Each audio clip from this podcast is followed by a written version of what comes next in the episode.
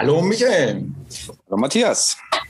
Ja, wir haben diese Woche uns äh, sozusagen ein ganz besonderes Osterei ins Nest gelegt ähm, auf den ich sage mal, wahrscheinlich besonderen Wunsch des Chefredakteurs der Nürnberger Nachrichten, der ja auch ein ausgewiesener Club-Fan ist, wie man ja weiß. Und Leider deshalb, dazu später mehr. und dazu begrüßen wir heute aber wirklich ganz, ganz besonders Nils Rossoff. Er ist der kaufmännische Vorstand beim ersten FC Nürnberg, also sozusagen eine der wichtigsten Personen für diesen ruhmreichen Verein neben dem äh, Sportvorstand, weil bei ihm geht es ums Geld und das ist im Moment wahrscheinlich beim Club äh, ähm, neben der sportlichen Situation mit das spannendste Thema. Sie sind im Oktober 2018 zum ersten FC Nürnberg gekommen ähm, und haben in den zwei Jahren, glaube ich, schon so das Turbulenteste mitmachen können, was man beim Club so alles mitmachen kann. Ähm, mehr an Tiefen als an Höhen. Macht es Ihnen denn überhaupt noch Freude, für diesen Verein tätig zu sein? Der kostet doch nur Nerven. Also grüß Gott erstmal. Ähm, äh, ich bin ja sehr froh, dass Sie mich als Osterei bezeichnen. Ähm, äh, also ich nehme nehm, nehm, nehm das jetzt mal positiv auf. Äh, macht es mir Freude, beim ersten FC Nürnberg zu arbeiten? Ähm, es macht mir natürlich Freude, beim ersten FC Nürnberg zu arbeiten, weil der Club ist mein Verein. Äh, da geht es ja nicht nur darum, dass ich hier einen Job habe, sondern es geht darum, dass ich in meiner Stadt für meinen Verein tätig sein kann. Und das ist schon äh, eine tolle Geschichte. Jetzt ist der Club auch mein Verein, Herr Rossoff, das verbindet uns. Aber ich habe nicht immer vorbehaltlos Freude mit meinem Verein. Bin auch nicht in dessen Diensten, vielleicht liegt es auch daran. Ähm, aber im Ernst, der, der Club ist ja ein Verein, der, sagen wir, dem Fans viel zumutet ähm, im, im, sportlichen Bereich. Wir reden heute ja eher über den, den Rahmen, aber ist es nicht schwierig? Sie waren vorher bei Adidas in, ich sag mal, geordneteren Verhältnissen. Jetzt sind Sie beim ersten FC Nürnberg. Das ist ja ein völlig anderes äh, Metier. Sie stehen deutlich mehr im Fokus der Öffentlichkeit. Sie wussten das vorher sicherlich alles ganz genau, was Sie da tun. Aber ähm, der Unterschied dieser Jobs vorher, nachher, ähm, der ist doch immens, oder? Durchaus. Also das ist schon eine Kultur, Schock äh, äh, gewesen, als ich hier in den Fußball gekommen bin, weil man, man antizipiert ja das eine oder andere, aber äh, erst wenn man mittendrin steckt, dann äh, versteht man auch wirklich, äh, was für ein, was für ein Job man äh, angenommen hat. Ähm, äh, aber ich möchte, ich möchte auch nochmal ausholen und möchte sagen, jetzt war ich auf der einen Seite der Club-Fan äh, und bin jetzt in der, äh, in der Position und ähm, ich würde auch mal darüber reden, dass der Club-Fan auch ganz gerne mit dem Drama kokettiert ähm, dass der, dass der äh, Clubfan auch vielleicht die ein oder andere vermeintliche Verfehlung ähm, gerne dramatisiert und das Ganze zelebriert. Äh, so schlimm ist es ja beim Club gar nicht. Ähm, aber das Tolle, was den, was den Club ja so umgarnt, ist, der Club ist in dieser Region niemandem wurscht. Ähm, das ist es, positiv, ja. Also es, Sie, haben, es, Sie haben die Emotionalität voll drin. Es geht, es, es, geht ja, es geht ja wirklich darum, dass der Club, der ist ein Menschenverein. Der Club ist jetzt nicht irgendwie ein Konstrukt, sondern der Club ist so groß und so, äh, äh so reichweitenstark, weil er halt einfach so wahnsinnig viele Menschen berührt mit allen Aufs und Abs. Ähm, äh, und das, was die Leute, glaube ich, inspiriert, ist, dass der Club äh, des Öfteren auf die Nase gefallen ist, aber immer wieder aufgestanden ist. Haben Sie das gerade wunderschön formuliert, da würde ich gern einhaken. Ähm, der Clubfan neigt sozusagen zur Drama Queen. Ich will da gar nicht groß widersprechen. Das ist ja was, wovon man als Fan auch lebt, weil man sich immer wieder tierisch aufregen kann über seinen Herzensverein. Und trotzdem, ich zitiere unseren ähm, sehr geschätzten Kollegen Klaus Schamberger, der vor Jahrzehnten den äh, Ihnen nicht ganz so lieben Spruch kreiert hat, der Club ist ein Depp, bleibt ja irgendwas hängen von diesem ähm, Image, auch von dieser dramatischen Inszenierung eines Vereins. Sie sind jemand, so verstehe ich Sie, äh, der angetreten ist, um auch endlich mal mit diesem Image Schluss zu machen. Also der Club ist ein Depp ist ein Satz, der Ihnen überhaupt nicht gefällt. Daraus äh, machen Sie auch kein Geheimnis. Also wenn man sich diesen Image-Transfer mal vor Augen führt, das ist ja wahrscheinlich ein Prozess, wo man in Jahren denken muss. Also wie, wie packen Sie das an? Äh, ohne, ohne zu sehr über die Vergangenheit zu, äh, zu reden, äh, die Kombination aus äh, einem gewissen Hochmut und dann Erfolglosigkeit, die ist natürlich eine toxische. Ähm, äh, und man muss schon sagen, dass der Club, äh, und das habe ich als Fan so wahrgenommen, dass der sich äh, wie der Fußball insgesamt vielleicht auch äh, ein Stück weit entartet hat und ein Stück weit äh, entfernt hat von den Menschen. Ähm, dass man in Zeiten des Erfolges vielleicht auch nicht mehr mit den gleichen Menschen gesprochen hat, die zum die Misserfolg zu einem gestanden waren. Und da ist es mir schon wichtig, und Sie sagen es richtig, das ist jetzt kein nichts, was man von heute auf morgen erreicht. Ähm, äh, mir ist es wichtig, erstmal das Grundvertrauen in den Club wieder aufzubauen. Ähm, sei es mit den Fans, die uns unheimlich wichtig sind und die das ausmachen, was der, was der, was der Club tatsächlich darstellt, sei es Sponsoren, ähm, sei es äh, Institutionen, die Stadt Nürnberg, wer auch immer. Ähm, äh, der Club hat eine gewisse Hochnäsigkeit äh, das ein oder andere Mal schon, schon ähm, verkörpert äh, und das passt überhaupt nicht zu dem, was wir eigentlich verkörpern wollen und dementsprechend äh, geht es darum, mal ein Wertekonstrukt zu schaffen und einfach das vorzuleben, was wir, äh, glaube ich, alle äh, wollen, nämlich, dass der Club ganz nah am Menschen ist. Das muss dieses Pfund sein, was wir äh, als Verein verkörpern wollen. Dazu probieren Sie ja verschiedene Sachen aus, respektive es gibt ja ein paar Programme, die Sie aufgelegt haben, also jetzt nicht Sie persönlich, also seit 2015 gibt es ja dieses Corporate Social Responsibility äh, Programm, also man braucht natürlich einen englischen Begriff dafür.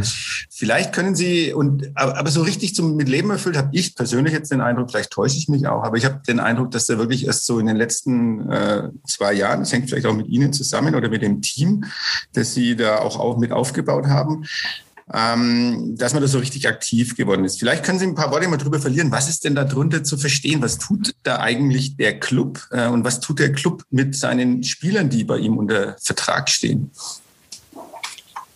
Also Corporate Social Responsibility ist ja eigentlich ein, eine, eine fürchterliche Bezeichnung für was, was ganz nah am Menschen ist und was äh, eigentlich das widerspiegeln soll, was den Fußball so ausmacht. Ähm, ich will mal ein bisschen ausholen, ähm, weil ich über den Fußball ganzheitlich da reden will und dann natürlich über, die Überzeugung äh, reden will, die, die den ersten FC Nürnberg umgarnt.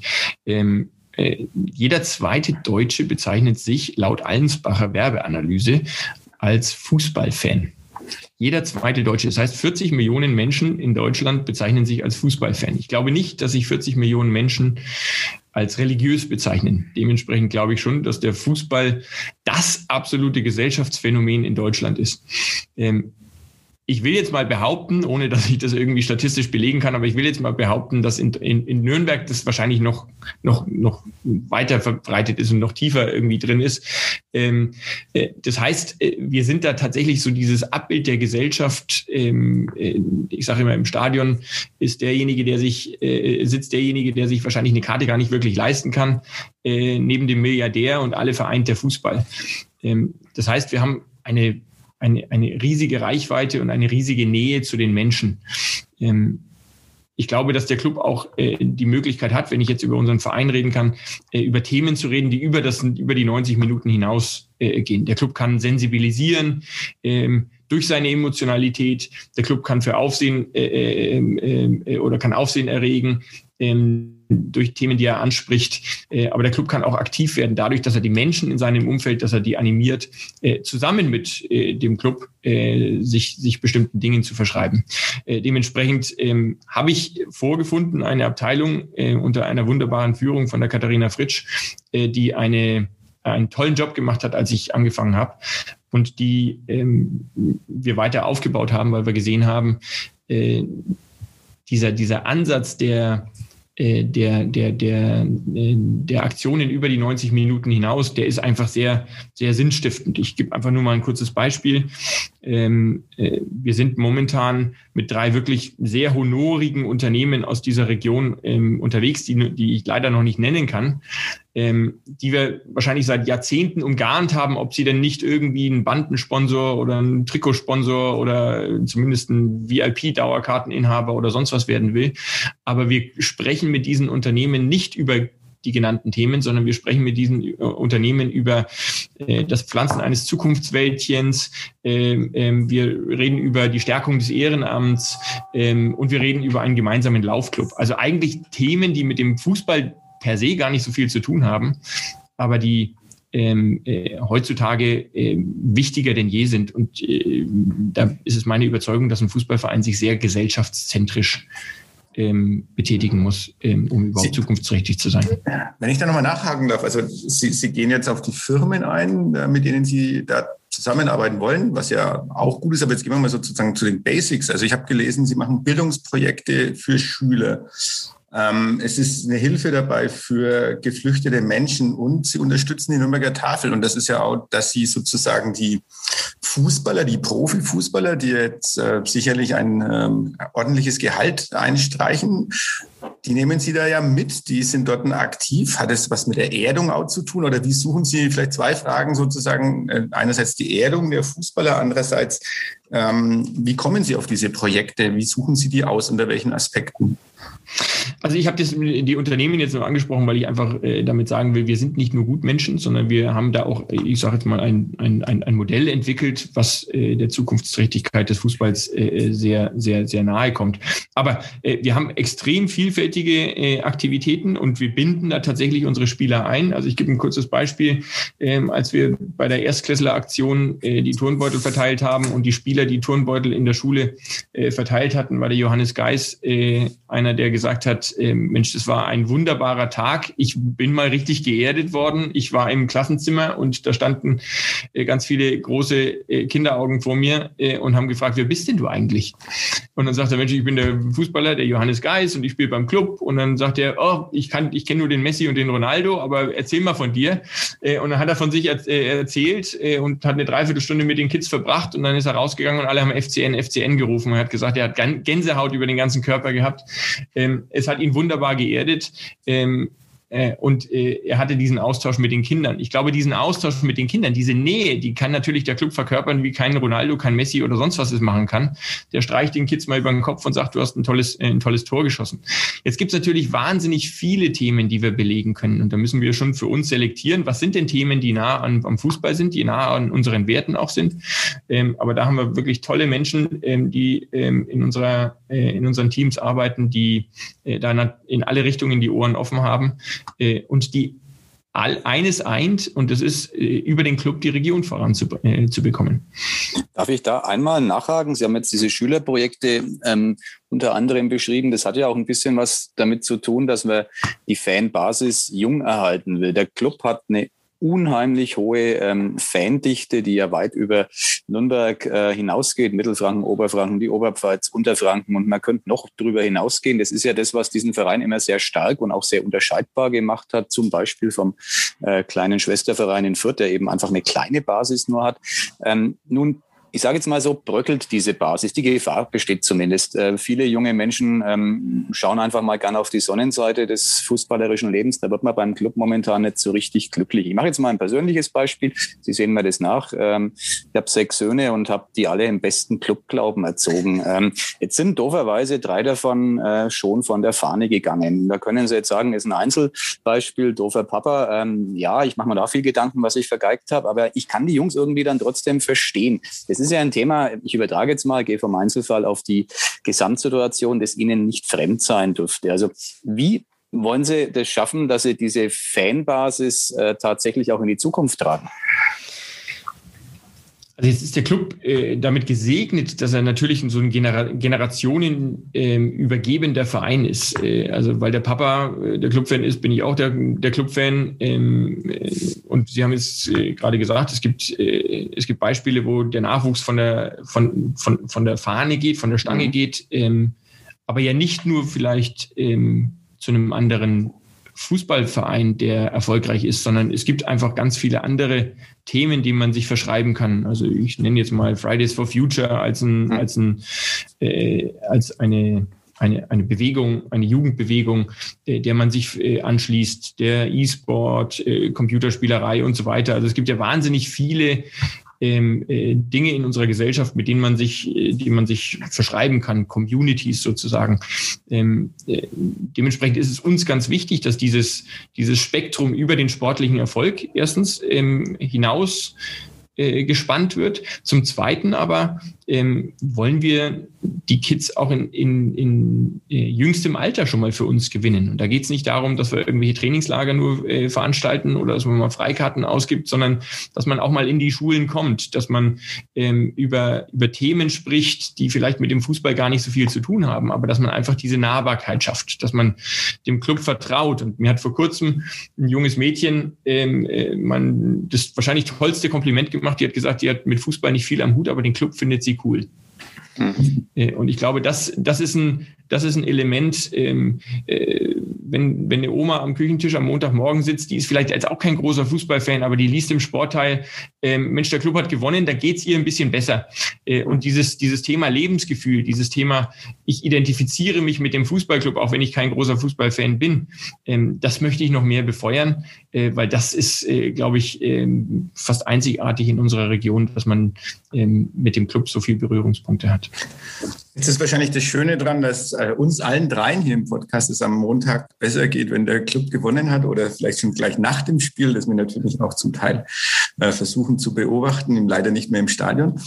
Ähm, aber wie geht es dem Club, wenn wir jetzt mal auf die andere Seite noch gucken, wie geht es dem Club finanziell? Wenn man sich das mal anschaut, was in den letzten Wochen, Monaten passiert ist. Äh, einerseits natürlich sportlich eine ganz schwierige Situation, also Verlust von TV-Geldern durch den ähm, Tabellenplatz, äh, dann keine Zuschauer mehr im Stadion. Ich habe gelesen, dass der Club, glaube ich, 8,8 Millionen eingenommen hat, früher durch Ticketeinnahmen, die ja jetzt eine komplette Saison wegfallen.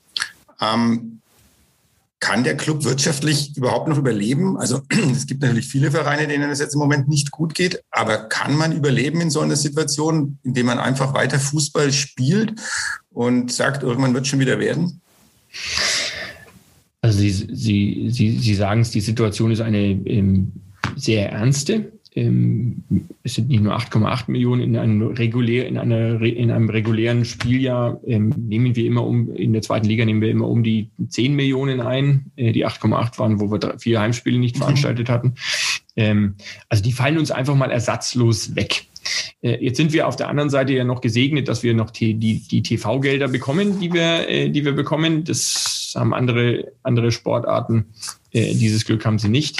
Aber wir haben natürlich auch einen gewissen Apparat, den wir hier, den wir hier am Laufen halten müssen. Und dementsprechend müssen wir da jetzt in den Krisenmodus schalten. Wir sind in Kurzarbeit mit einem Großteil unserer Mitarbeiter. Ähm, wir äh, müssen uns aber auch strategisch Gedanken machen, wie wir die sogenannten Erlösströme, wie wir die wieder anheizen. Ähm, da dürfen wir uns nicht nur abhängig machen von der Pandemie, äh, sondern da müssen wir auch gucken, wie wir uns zukünftig vermarkten. Äh, deswegen auch wieder auf das zurückgekommen, was ich vorhin angesprochen hatte ähm, ist es nur die Bandenwerbung und die Trikotwerbung, die wir anbieten wollen, oder gibt es andere Themen, wie wir mit Unternehmen in, in Austausch gehen können, ähm, äh, wie, wir, wie wir uns äh, zukünftig positionieren können? Und dann müssen wir natürlich auch äh, ganz smart sein, wie wir, wie wir Spieler kaufen und wie wir sie verkaufen. Das gehört natürlich auch zum Geschäft dazu. Äh, bei aller Romantik, die man manchmal hat, dass man sagt, Mensch, die elf, die müssen wir doch alle halten und äh, die müssen doch jetzt über Jahre für den Club äh, ihre Leistung bringen. Äh, ich wünschte, wir wären in einer solchen Zeit, aber äh, ohne Transfererlöse wird der erste FC Nürnberg sein Businessmodell oder sein, sein, sein, sein Geschäfts, seinem Geschäftsbetrieb nicht vollständig nachkommen können. Dementsprechend ist es ähm, äh, schon wichtig, dass wir da auch gerade in der jetzigen Zeit äh, ganz klar vorgeben, wie wollen wir denn in den zukünftigen Jahren agieren. Und da müssen wir natürlich auch verschiedene Szenarien äh, äh, beleuchten, dass wir auf der einen Seite sagen, können wir nächstes Jahr wieder mit Zuschauern spielen? Wie wahrscheinlich ist es, dass wir wieder mit Zuschauern spielen können? Oder müssen wir tatsächlich weiter in diesem Krisenmodus agieren? Ähm, ähm, es muss um den, um, den, nicht bange sein. Wir haben, wir erfahren sehr viel Unterstützung, sei es jetzt durch die Stadt, die ihre Stadionmiete absenkt, äh, sei es jetzt durch Dienstleister, die uns auch äh, entsprechend entgegenkommen, oder sei es ähm, äh, Sponsoren, Dauerkarteninhaber, die sagen, äh, wir wollen euch äh, in, dieser, in dieser schweren Zeit äh, auch unterstützen und wollen unseren Anteil leisten, ähm, dass der erste FC Nürnberg äh, in eine bessere äh, Zukunft kommt. Also dementsprechend ähm, ähm, ist es anspruchsvoll, aber ähm, wir haben die neuen Wege definiert, die wir gehen müssen und ähm, äh, haben uns äh, neuen Zielen verschrieben, sodass wir, äh, sodass wir hoffentlich wieder nach oben gucken können Darf ich da einmal nachhaken, Herr Rossoff? Mich plagt eine Frage, äh, die den gemeinen Fan immer plagt. Die ist Ihnen wahrscheinlich viel zu popelig. Ich stelle es aber trotzdem. Ähm, bei den ähm, Spielern der Spielvereinigung Kräuter Fürth und beim Etat dieser Mannschaft heißt es immer, der ist ungefähr ein Drittel bis halb so groß wie der des ersten FC Nürnberg. Sportlich ist das Team deutlich erfolgreicher. Jetzt könnte man daraus ableiten, dass der Club zu viel Geld bezahlt. Also totaler Blödsinn, äh, Fanblödsinn oder ist da was dran? Also ich glaube schon, dass der, der Club einen Ruf hatte, dass er ähm, als ein Verein, der immer zwischen den zwei Ligen ähm, pendelt, äh, dass der auf einer gewissen finanziellen Basis sitzt, äh, sodass man da äh, gutes Geld verdienen kann. Ich will jetzt gar nicht unterstellen, dass man, dass der gleiche Spieler beim Club mehr Geld verdient oder weniger Geld verdient. Das wäre zu einfach äh, gesagt. Aber wir müssen natürlich uns auch einer neuen Realität stellen und müssen sagen, können die Gehälter, die in der Vergangenheit angeboten wurden, beziehungsweise bezahlt wurden, können die in der Zukunft denn auch angeboten werden, wenn neue Spieler wieder zum ersten FC Nürnberg kommen. Äh, und ich glaube, da sind wir nicht in einer, äh, in einer ähm, alleinigen Position, wenn ich sage, äh, dass der erste FC Nürnberg natürlich auch mal gucken muss, ähm, was werden da für Gehälter bezahlt und ähm, was lässt uns erfolgreich agieren. Dementsprechend äh, gilt es auch auf dem Transfermarkt sehr, sehr smart zu sein. Wie kaufen eine, wir und wie verkaufen wir? Vielen Dank. Jetzt würde ich noch eine Nachfrage zu dem, was Sie gesagt haben, stellen. Auch das ist was, was immer wieder aufploppt, nicht nur beim ersten FC Nürnberg, wohlgemerkt. Sie haben das formuliert. Ein Teil Ihrer Beschäftigten ist in Kurzarbeit. Das ist der eine Teil der Wahrheit. Der andere Teil der Wahrheit, dass eine Mannschaft natürlich nicht in die Kurzarbeit geschickt werden kann, ist auch klar. Ähm, die muss sozusagen äh, stets leistungsbereit sein, auch in Corona-Zeiten. Ähm, wenn man gesellschaftliche Verantwortung wieder nimmt, könnte man ja sagen, ja, die machen sich's leicht, die lassen sich vom Staat äh, einen Teil ihrer ausgefallenen Einnahmen über Kurzarbeitergeld bezahlen und äh, subventionieren damit ihren äh, Profibetrieb. Das ist ein Vorwurf, der nicht exklusiv an den ersten FC Nürnberg gerichtet wird, der geht auch an mhm. ganz viele große Konzerne, die Dividenden auszahlen. Äh, wie mhm. gehen Sie damit um? Stichwort gesellschaftliche Verantwortung. Äh, natürlich gehen wir nicht nur auf, den, äh, auf die Mitarbeiter zu und sagen, ihr müsst jetzt in Kurzarbeit gehen und äh, liebe Spieler, ihr könnt genauso agieren, wie ihr es vorher gemacht habt, sondern ähm, wir sind zeitgleich mit dem Ansatz an unsere Mitarbeiter sind wir auf die Mannschaft zugegangen und haben gesagt, ihr müsst auch euren Teil dazu beitragen. Ihr seid natürlich essentiell, was den, was die verbleibenden Einnahmen anbetrifft, Stichwort Fernsehgelder. Und ihr spielt möglichst einen guten Fußball, dass wir zukünftig auch noch gute Fernsehgelder ähm, bekommen und erfahren. Ähm, aber ihr müsst euren Teil dazu auch beitragen. Und äh, dementsprechend sind wir da in, einer ganz, in einem ganz offenen Dialog gewesen äh, mit, mit unserer Mannschaft. Ähm, äh, der, der, war auch fruchtbar am Ende. Der war auch fruchtbar, der war auch okay. fruchtbar. Ähm, der ähm, äh, der, der, der Vorwurf, der, der steht da und natürlich will ich auch anerkennen, der Fußball ist in einer gewissen Weise privilegiert, dass er seinem Geschäftsbetrieb noch nachkommen kann, dass vielleicht auch die eine oder andere Sonderregelung für den Fußball ähm, ähm, äh, gefunden wurde. Dementsprechend ist es meine klare Überzeugung, dass wir dementsprechend äh, sehr demütig mit diesem, mit dieser Sonderstellung umgehen sollten und äh, möglichst viel zurückgeben sollten, was auch wieder einen, äh, eine, eine Schleife dreht und einen Kreis dreht dahin, ähm, dass wir sagen, wir müssen mehr gesellschaftliche Verantwortung übernehmen. Wenn ich da noch mal ein bisschen nachstoßen darf, wie hat man sich das als Laie vorzustellen? Also mal ganz naiv gefragt. Sie haben einen Sportvorstand, Sie haben inzwischen auch noch mal einen Sportdirektor. Die haben ja bestimmte Vorstellungen, wie so eine Mannschaft auszusehen hat. Und Sie haben das Interesse, dass Sie haben es ja vorhin gerade schon gesagt, Transfererlöse müssen her. Dann werden Sie sicherlich oder haben sich, so schaut es ja zumindest aus, bestimmte Verträge angeguckt und haben gesagt, ist das noch, vielleicht ist das noch Darsteller, passt das noch ins sportliche Konzept. Aber wie, wie, wie findet diese Kommunikation eigentlich statt? Kommt, äh, geht dann ein Nils Rossoff zum Dieter Hecking und sagt, hör, hör mal zu, wir müssen den und den, der, den könnten wir jetzt super verkaufen. Schau mal, äh, dass du da Ersatz findest oder da musst du damit rechnen, dass der jetzt weg ist? Oder kommt Dieter Hacking und sagt, äh, wie viele Millionen hat denn der Herr Rossoff noch, damit ich jetzt mal hier ein paar noch einkaufen kann? Letzteres, Matthias, natürlich. Nein, es ist, äh, also erstmal muss ich, muss ich sagen, es ist ein toller Austausch mit dem Dieter Hecking. Das ist ein täglicher Austausch. Äh, das ist ein, also wir sind in wir, wir sind in beiden Themen sind wir sind wir mittendrin. Also er nimmt mich auf dem auf dem sportlichen Bereich sehr stark mit, genauso wie ich ihn in den sonstigen Themen sehr stark mitnehme. Äh, aber es ist so ein bisschen von beidem, wie Sie es dargestellt haben. Also man man man setzt sich ja einen, ein, ein Ziel, man redet über einen Haushalt. Ähm, diesen Haushalt muss man ja auch dem Gremium dann entsprechend vorstellen. Äh, und man sagt, jetzt gerade in der, in der Pandemiezeit muss man das natürlich äh, öfter anpassen, weil man nicht weiß, äh, welches Szenario trifft denn jetzt ein. Aber ähm, äh, da sagt man dann schon, was ist der, was ist der Haushalt, auf den wir uns verständigen und was muss jede Abteilung dazu beitragen. Und eine Abteilung ist natürlich die Lizenzspielerabteilung. Und die Lizenzspielerabteilung kreiert auf der einen Seite einen gewissen Aufwand. Äh, die Lizenzspielerabteilung hat aber auch das Potenzial, einen gewissen Erlös zu, äh, zu generieren. Ähm, und dementsprechend verständigen wir uns natürlich auf Zielsetzungen, ähm, was Gehälter anbetrifft. Wir äh, verständigen uns aber auch auf Zielsetzungen, was äh, Transfererlöse äh, anbetrifft, beziehungsweise was Transferaufwendungen anbetrifft. Also da äh, gibt es einen, gibt's einen sehr engen Austausch und ähm, Dialog. Sie haben gerade das Gremium genannt. Ich gehe davon aus, Sie meinen den Aufsichtsrat. ähm, der ist ja beim ersten FC Nürnberg auch so eine Sache, sage ich mal in aller Vorsicht. Ich, ich gebe jetzt nur wieder, was meine deutlich kompetenteren Kollegen aus der Sportredaktion äh, in schöner Regelmäßigkeit schreiben. Ähm, da herrscht jetzt nicht zu 100 Prozent der pure Sachverstand. Ähm, muss auch gar nicht sein, kann auch gar nicht sein. So ein Aufsichtsrat ähm, in der Struktur des ersten FC Nürnberg ist gewählt. Da gibt es Interessen ähm, von Wählerinnen und Wählern, die sind im Fall des ersten FC Nürnberg sehr eindeutig zu erkennen. Ich will jetzt gar nicht drauf umreiten, wer in dem Gremium was am Kasten hat und wer nicht. Das geht mir ehrlich gesagt da relativ wenig an.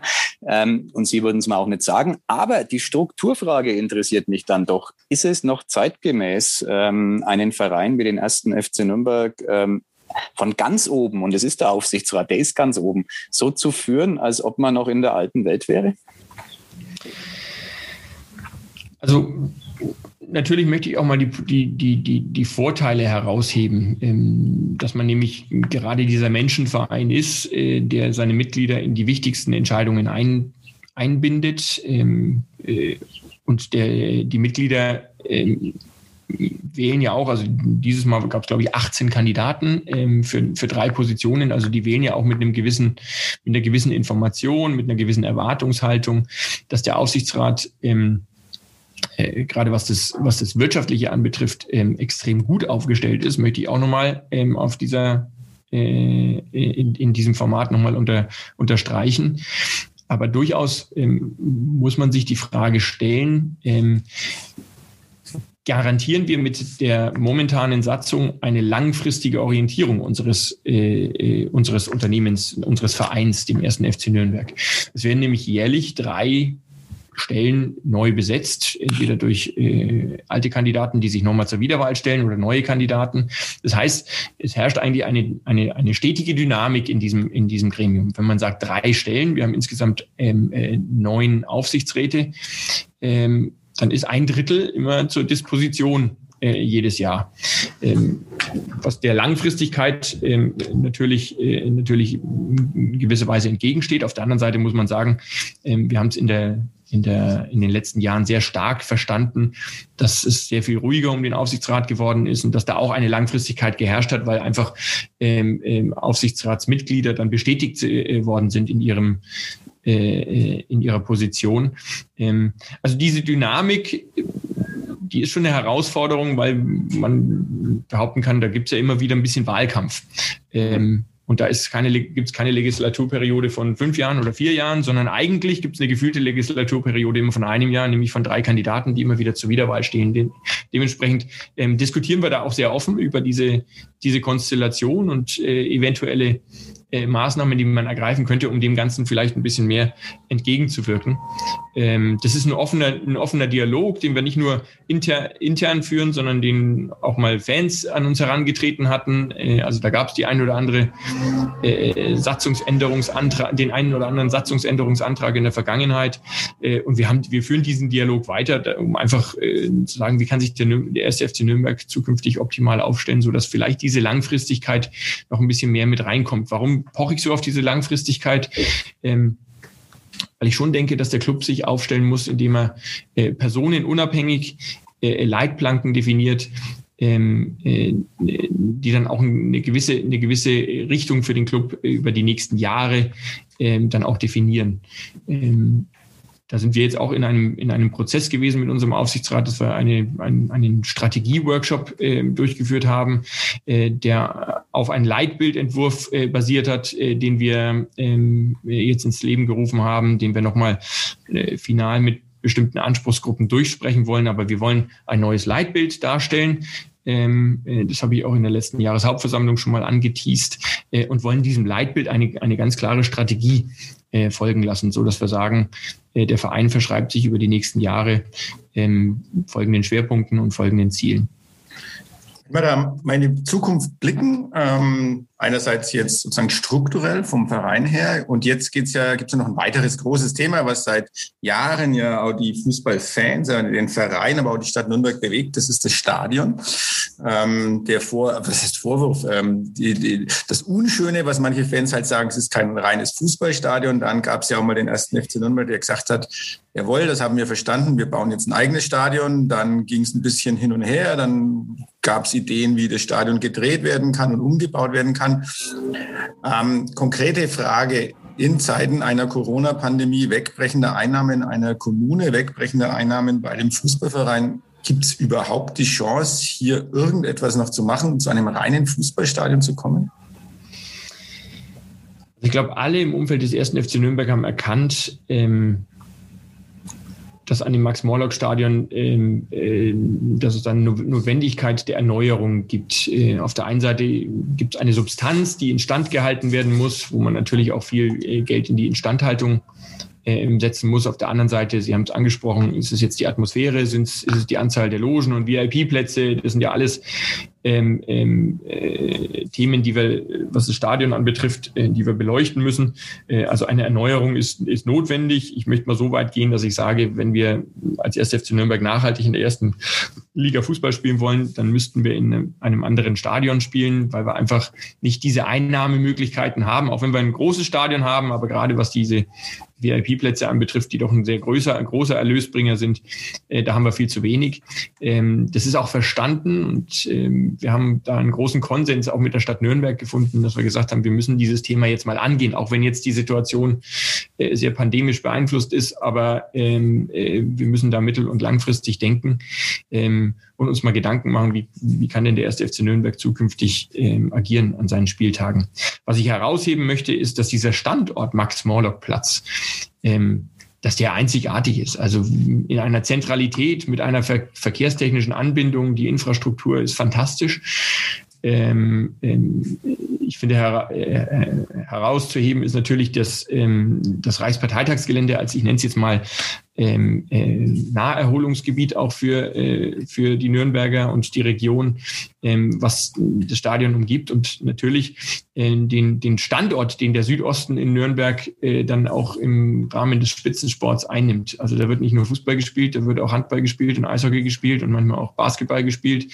Äh, wenn ich jetzt mal ein bisschen mehr rauszoome, dann haben wir da den Norrisring, äh, dann haben wir die Bertolt Brecht Schule, äh, dann haben wir den Bundesstützpunkt für Taekwondo und für Triathlon, der da im Südosten von Nürnberg Nürnberg verortet ist und bald kommt vielleicht noch eine Radrennbahn dazu.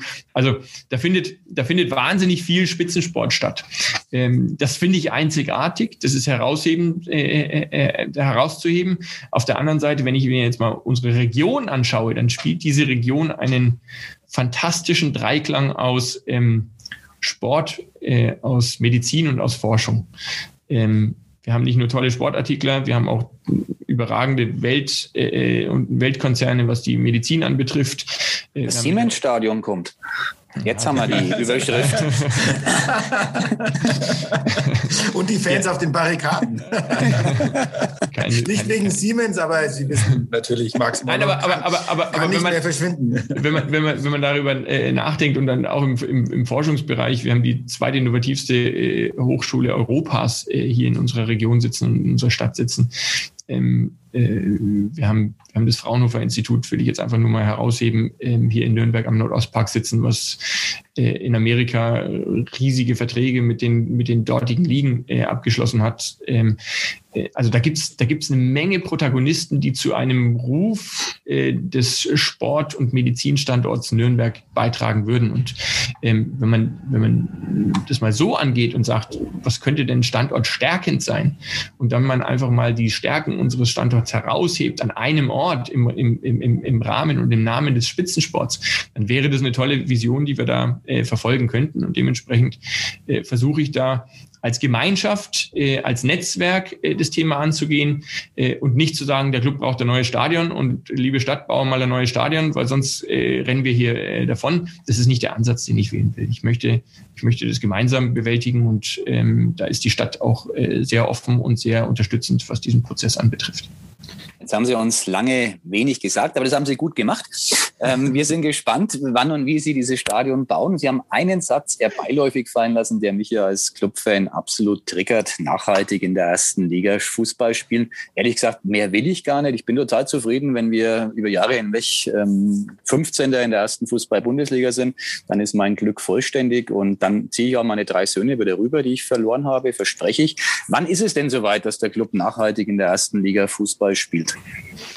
Also jetzt gilt es natürlich erstmal die Pandemie zu überstehen. Jetzt gilt es erstmal da äh, auch, auch realistisch mit, äh, mit der Tabellensituation umzugehen. Äh, wir haben jetzt in dieser Saison nochmal äh, ein hartes Stück Arbeit vor uns, dass wir in dieser Liga bleiben, dass wir möglichst äh, weit oben in der Tabelle äh, dann letzten Endes landen, weil das bedingt dann wieder die, die Fernsehgelder für die nächste Saison. Und dann wollen wir uns sukzessive ähm, äh, aufrappeln und, äh, und, und nach oben orientieren. Ähm, ich will es ich will's niemals zeitlich festlegen. Im Sport ist ja zum Glück auch ähm, das Glück äh, spielt da auch eine Rolle. Ähm, muss, man muss die richtige Mannschaft zum richtigen Zeitpunkt haben. Man hat es gesehen, ähm, als wir aufgestiegen sind, hat vielleicht auch keiner damit gerechnet, dass der Club aufsteigt. Und äh, dann hatten wir, haben wir die Situation genützt, um da um da aufzusteigen. Aber man muss sagen, wir sind damals, als wir 18, äh, 19 dann in der ersten Liga waren, da waren wir wahrscheinlich nicht wettbewerbsfähig. Da haben wir uns äh, als, als Verein wirtschaftlich konsolidiert, was gar nicht hoch genug äh, anzurechnen ist. Ähm, wenn man jetzt die Pandemie äh, sieht, wir würden in der Pandemie jetzt nicht so ähm, äh, klare Statements zur, zur Gesundheit des ersten FC Nürnberg abgeben können, äh, wenn wir nicht diese erste Liga ähm, erlebt hätten und uns darüber nicht wirtschaftlich konsolidiert hätten. Ähm, aber ähm, wir wissen, was der Anspruch ist, der an unseren Verein ähm, gestellt wird. Und wir haben auch selber den Anspruch, ähm, dass, wir, dass wir uns möglichst bald äh, wieder in den oberen Tabellenregionen der zweiten Liga festsetzen, um dann auch irgendwann den, Anspr den, den Aufstieg in die, zweite, in die erste Liga wieder anzupeilen, um dann darin drin zu bleiben. Das muss die Strategie bedingen. Das das ist sehr schön zu hören. Jetzt eine kleine Schwierigkeit sehe ich auf dem Weg, auch die, so ein typisches Fan-Thema, aber mich beschäftigt es ja auch tatsächlich. Sagen wir mal, die Situation ist die, der Club hält die zweite Liga, wovon ich jetzt mal ausgehe, und die Spielvereinigung Kräuter Fürth steigt auf, wovon ich jetzt auch mal ausgehe. Die haben ziemlich gute Chancen und haben offenbar die richtige Mannschaft zum richtigen Zeitpunkt in der richtigen Liga. Mhm. Wäre es dann nicht äh, zumindest theoretisch so, dass am Fußballhorizont Frankens dunkle Wolken aufziehen aus der Perspektive des ersten FC Nürnberg? Also was dahinter steckt, ist die Frage, droht ein Wachwechsel im äh, fränkischen Fußball? Die Nummer eins, erster FC Nürnberg, immer so gewesen, war immer mindestens in derselben Liga äh, wie die Spielvereinigung Kräuter Fürth, meistens sogar drüber. Jetzt droht mal erstmals, muss man sich immer auf der Zunge zergehen lassen, in der sehr langen Geschichte beider Vereine ein umgekehrtes Szenario. Äh, wie blicken Sie dem entgegen? Also zuallererst möchte ich anerkennen, dass in Fürth äh, eine tolle Arbeit geleistet wurde dass man da äh, über Jahre hinweg die Langfristigkeit hat walten lassen, die ich vorhin angesprochen habe und eine, eine ganz klare ähm, Struktur verfolgt hat. Dementsprechend ähm, sei es ihnen vergönnt, dass sie, dass sie da in dieser, in diesen oberen Tabellenregionen stehen und ähm, auch um den Aufstieg mitspielen. Ähm, wir haben gesehen, was die für eine starke Mannschaft äh, haben, als wir gegen sie gespielt haben. Ähm, ich möchte aber gar nicht auf andere schauen. Ich möchte darüber, darauf, darauf schauen, was der erste FC Nürnberg verkörpert. Der erste FC Nürnberg muss Nähe zum Menschen verkörpern. Der erste FC Nürnberg muss eine gesellschaftliche Zentriertheit äh, verkörpern. Und der Club muss mit dieser Emotionalität und dieser Reichweite muss der zukünftig auch ähm, ähm, wieder, äh, wieder schlagkräftig werden. Ähm, das haben wir in den letzten Jahren, besonders in den letzten zwei Jahren, zweieinhalb Jahren nicht so wirklich ähm, äh, erreicht, dass wir diese Schlagkräftigkeit auf den Platz gebracht haben. Aber darüber hinaus müssen wir ähm, äh, oder äh, auf, auf diesem Wege müssen wir müssen wir weiter agieren. Dementsprechend kann ich nur äh, kann ich nur sagen, wir schauen nicht auf die Vierter. Äh, wir ähm, sehen, dass die eine tolle Arbeit leisten, aber wir schauen auf uns und selbst beim ersten FC Nürnberg, unabhängig von äh, den Viertern, unabhängig von den Ice Tigers und unabhängig von der HC Erlangen, äh, können wir noch ganz viele Dinge tun, äh, die die Fans noch stärker hinter uns versammeln, egal in welcher äh, Liga wir spielen. Aber ähm, es muss immer wieder dieser, dieses Licht am Horizont erkennbar sein, dass der, äh, dass der Club da oben an, äh, anklopft und dass er sich dann in die erste Liga wieder begibt. Ähm, dem müssen wir uns alle unterordnen. Egal in welcher Liga wir spielen, da würde ich einmal noch nachhaken. Nicht wenige Menschen ähm, mit deutlich mehr Sachverstand als ich haben behauptet, wäre die Zweitliga-Relegation vergangenes Jahr schiefgegangen, ähm, würden wir uns heute vielleicht ganz anders unterhalten. Ist es tatsächlich überlebenswichtig für den ersten FC Nürnberg gewesen, nicht in die dritte Liga abzusteigen? Also das ist eine ein existenzielles Thema, ähm, weil der Unterschied zwischen einem Drittliga, einer Drittliga-Zugehörigkeit und einer Zweitliga-Zugehörigkeit doch, doch immens ist. Also ich will nur noch mal herausheben, die, die TV-Gelder, ähm, die wir in der zweiten Liga verdienen, das ist ja auch alles nachvollziehbar. Da bewegen wir uns um die 15 Millionen. In der dritten Liga kriegt man dann eine. Äh, und dann ist es natürlich, dann, dann schaut man auf unsere Geschäftsstelle, dann schaut man auf unser Vereinsgelände und sieht, dass es eigentlich eine Erstklasse, ein erstklassiges Setup, ähm, was man dann irgendwie in der dritten Liga aufrechterhalten müsste. Also es, da will ich keine, keine Drohszenarien malen, aber äh, es wäre schon an die Substanz gegangen, wenn wir in die dritte Liga gegangen wären. Und die dritte Liga ist jetzt auch nicht so schwach bestückt wie damals die Regionalliga, als wir, ähm, äh, als der Club mal in der Regionalliga gespielt hat, sondern da spielen schon auch äh, gute Mannschaften und dann ist es jetzt nicht so der einmalige Ausrutscher, der innerhalb von einer Saison gleich automatisch wieder ähm, ähm, ausgemerzt werden kann, sondern ähm, dann hätte das schon äh, erhebliche Einschnitte gehabt. Äh, für den ersten FC Nürnberg. Ähm, ich bin aber trotzdem überzeugt, dass der erste FC Nürnberg in dieser Region so verwurzelt ist, dass der erste FC Nürnberg nie wirklich existenziell bedroht ist. Ähm, wir haben eine loyale äh, äh, ein, ein loyales Umfeld, ähm, was uns da mit Sicherheit auch unter die Arme gegriffen hätte. Aber zum Glück ist dieses Konstrukt und dieses Szenario nicht eingetreten. Das ist ja mein Kollege Michael Husarek sozusagen jetzt schon optimistisch. Der hat gesagt, Abstieg, ähm, mit dem Abstieg hat der Club nichts zu tun. Wenn wir jetzt mal auf die nächsten Spieltage gucken, könnte der Club wahrscheinlich mit den nächsten zwei Spieltagen Paderborn, äh, Würzburger Kickers könnte man sich wirklich der gröbsten Sorgen entledigen. Die Saison hat ja bislang aber gezeigt, dass der Club ganz gerne mal gegen die äh, eher ähm, schwachen oder vermeintlich schwachen Gegner auch eine vermeintlich schwache Leistung zeigt. Äh, und am Ende zu wird es ja richtig bitter. Also Bochum, HSV, alles, alles mit dabei. Also ich bin noch nicht so ganz so optimistisch. Und jetzt ist es aber so, am Ende unseres Podcasts ist es so, dass ja manchmal zu Leidwesen unserer Gesprächspartner, aber dass diese Gesprächspartner und Partnerinnen ähm, eine Prognose abgeben müssen, wo der Club am Ende der Saison und steht und wann er wieder in die erste Liga aufsteigt. Sie haben sich jetzt auch so ein bisschen drum rumgewunden, aber jetzt haben wir ja den Fachmann hier. Also, bei Ihnen müssen wir jetzt konkret fragen, wie gehen denn die nächsten zwei Spiele aus? Wo steht der Club am Ende der Saison und wann ist die erste Liga wieder zu Hause in Nürnberg? Dann jubel ich vielleicht so, dass dieser Podcast äh, sämtliche Lautsprecher sprengt. Also ich, ich gehe nach dem Derby sehr positiv und sehr optimistisch in die nächsten zwei Spiele. Ich glaube, die Mannschaft hat auch nochmal zueinander gefunden. Nicht nur die Mannschaft, ähm, äh, auch ähm, die Mitarbeiter. Ähm, man spürt, man spürt schon so, so diese Aufbruchstimmung. Deswegen ähm, gehe ich davon aus, dass der Club die nächsten zwei Spiele äh, positiv gestaltet und mindestens vier Punkte holt, wenn nicht beide gewinnt. Ähm, äh, meine Prognose für das Ende der Saison ist, dass wir auf Platz 12 stehen. Ähm, und wann wird der erste FC Nürnberg wieder aufsteigen? Geben Sie uns mal zwei bis drei Jahre und dann wollen wir in der ersten Liga wieder sein. Das ist doch ein Wort. Also ich ja, will jetzt genau. nicht gerade los, aber immerhin. Also dann Sehr dann konkret. Noch alt, ich bin noch nicht genau. alt genug, um dann wieder ins Stadion zu gehen, wenn der Club in der ersten Liga spielt. Und du kriegst noch keine verbilligten Karten, also du musst dann sozusagen Stimmt, mit ja. deinem Ticket noch, äh, kannst ja. du noch dazu beitragen, dass es der erste FC Nürnberg auch finanziell weiterhin überleben kann. Also vielen, vielen Dank, äh, war sehr, sehr spannend. Äh, ja, wir hatten viele Fragen ähm, und Sie haben auch vieles beantwortet. Äh, bei manchen waren Sie ein bisschen vorsichtiger, aber das ist auch legitim und okay. Ähm, ja, mir hat es Freude gemacht. Äh, Michael, ich denke dir auch. Absolut. Und ich drücke Ihnen die Daumen, ähm, dass Sie nachhaltig bei dem Verein mithelfen können. Ähm, ich sage das nicht, weil ich der Schleimerei verdächtig bin, aber ich habe den Eindruck, dass Sie es tatsächlich ernst meinen, auch mit Regionalisierung und Partnerschaften. Es tut diesem Verein gut, sage ich jetzt mal als Fan. Und machen Sie weiter so und dann sehen wir uns in der ersten Liga wieder. Und wenn ich dann noch da bin, komme ich auch. Herz, herzlichen Dank. Und mit Ihren drei Söhnen, da sprechen wir auch nochmal. Ja, Ordnung. Alles klar, vielen Dank. Ich brauche Hilfe. Alles Danke. klar. Mach's gut. Tschüss. Tschüss.